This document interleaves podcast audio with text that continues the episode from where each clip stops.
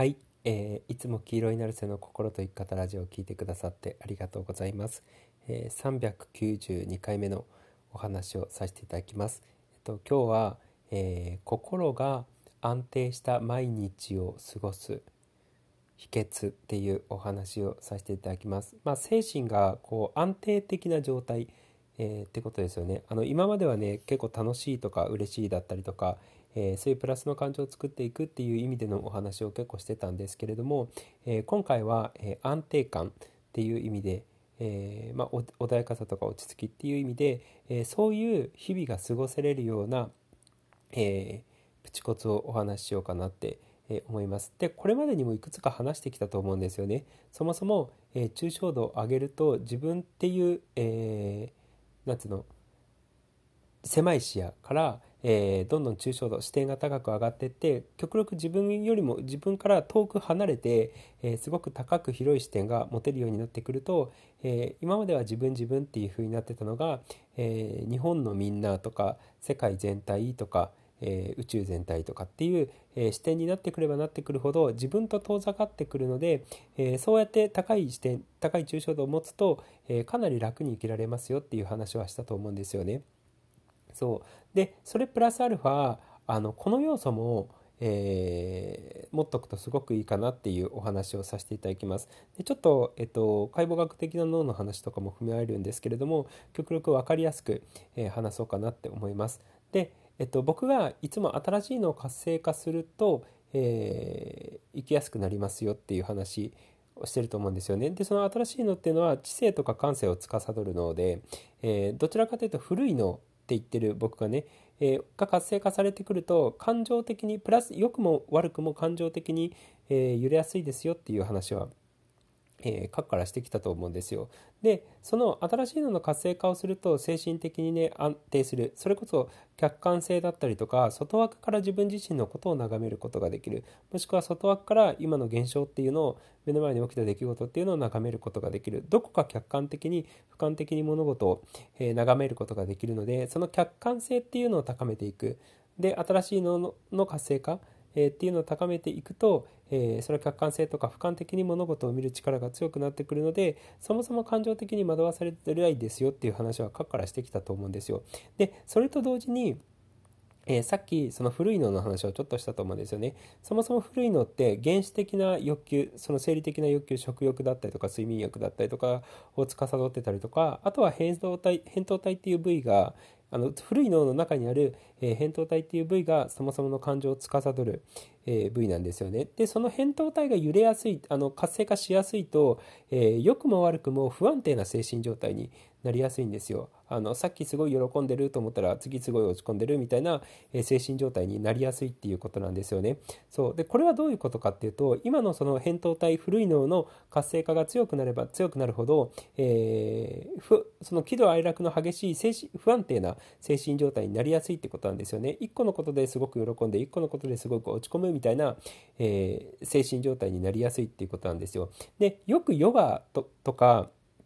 えー、の世界で言われてるのがあのこれ中村天風がよく言ってたのかな？あの言ってたんですけれども、えー、そもそもその夏のネガティブな感情を出すのはもちろんあれあの出て出ちゃうのももちろん極力なくした方がいいんだけれどもあんまりこう過度にプラスな感情というかガハハって思いっきり笑ったりだったりとか、まあ、僕ちょっと笑ってるんですけど、えー、まああんまりね、えプラスの感情であったとしてもそのゆ使いすぎ大胆に揺ら揺らしすぎない方がいいよみたいなことは、えー、中村天風が何かの本で言ってたんですよね。でそれは、えー、そのヨガ的な生き方をしている人とかっていうのはある意味、えー、マイナスな感情にとらわれるとらわれることをやめる手放すっていうのももちろんなんですけれどもある意味プラスの感情で、えー、何かにとらわれるっていうことも、えなくって。ある意味安定的な穏やかな精神状態で、えー、過ごすっていうのをモットーにしてる人たちって多いと思うんですよ。まあヨガ的な生き方だったらみんな結構当たり前なのかもしれないんですけれども、えー、そういうことを話してるんですよね。でそれは脳の話からしても当たり前で、えー、プラスの感情を強く使うっていう生き方をすると今言ったみたいに古い脳の中にある扁桃体っていう部位が活性化されちゃうので、えその時プラスの感情を味わってたとしてもそもそもあの感情が揺れやすいタイプの人間になってしまうっていうことなんですよ。よね。そうだからだからあの昔から僕は言ってたんですけれども、えー、プラスプラスの感情であったとしても、えー、すごいね感情を揺らすような生き方をしてってると、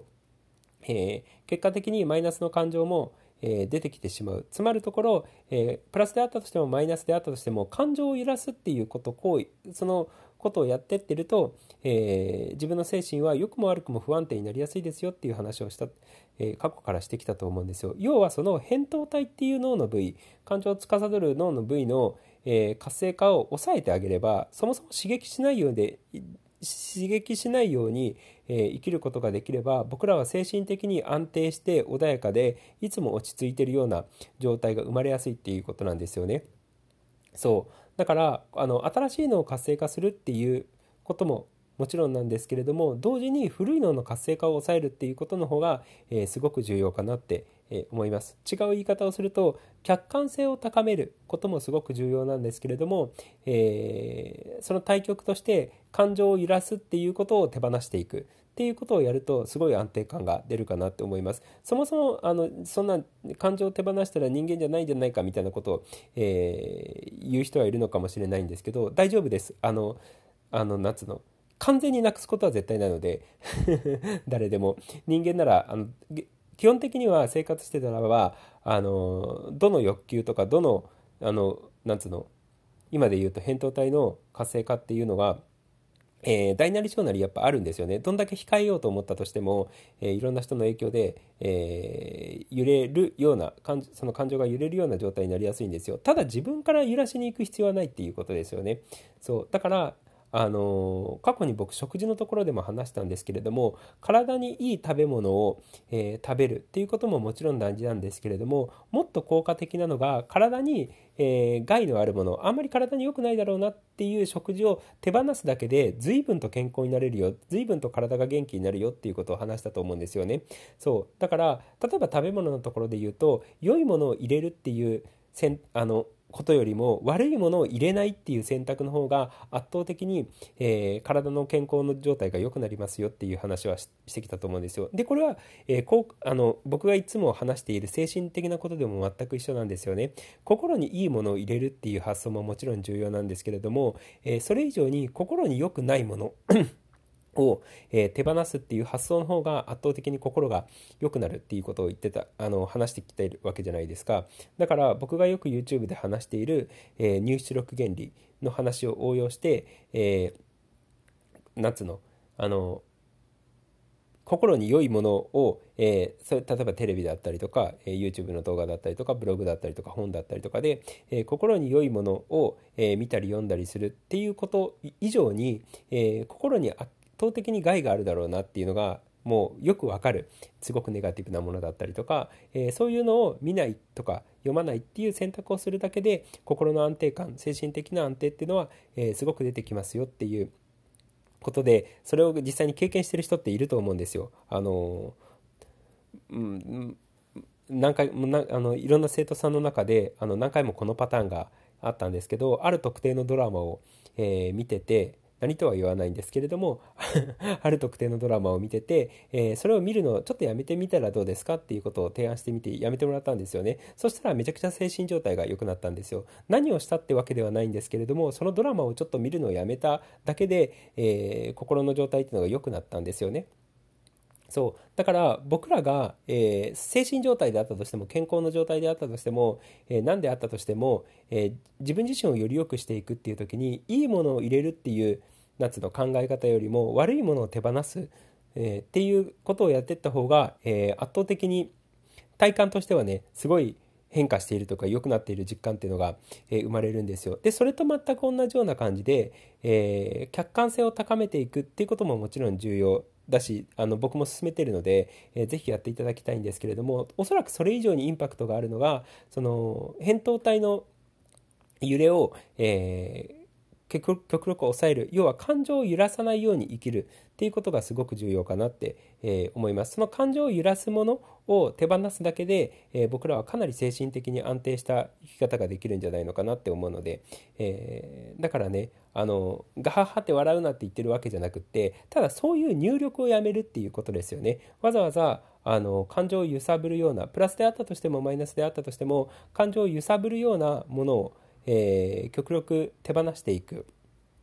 っていうことを、え、やっていただければいいかなって、え、思います。そんな感じです。そうだからある意味その安定した心を取ろうと思ったのであれば、えー、その心感情的な、えー、揺れを大きくするような音楽音楽もそうですよ。音楽もそうしかり、えー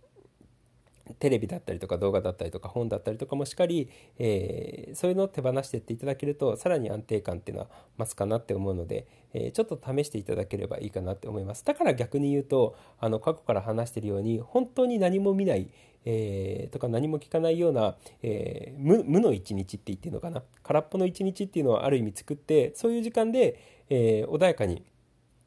過ごしていってると、え、精神的に安定しますよっていうことは過から言ってるわけじゃないですか。そうそれは、え、かん自分の感情を揺さぶるようなものを聞いたり見たりとか、えー、せずにそういうことをしずに、え過ごすがゆえに、え心の安定感っていうのが増すっていうことなんですよね。そうだからちょっとこの概念を覚えておくといいかなって、えー、思います。心を安定させるとか、えー、精神的な安定した日々を過ごすために、えー、客観性を高めるっていうのももちろんなんですけど極力感情を揺らさないように、え生きる、え感情を刺激感情の揺れっていうのを刺激するようなもの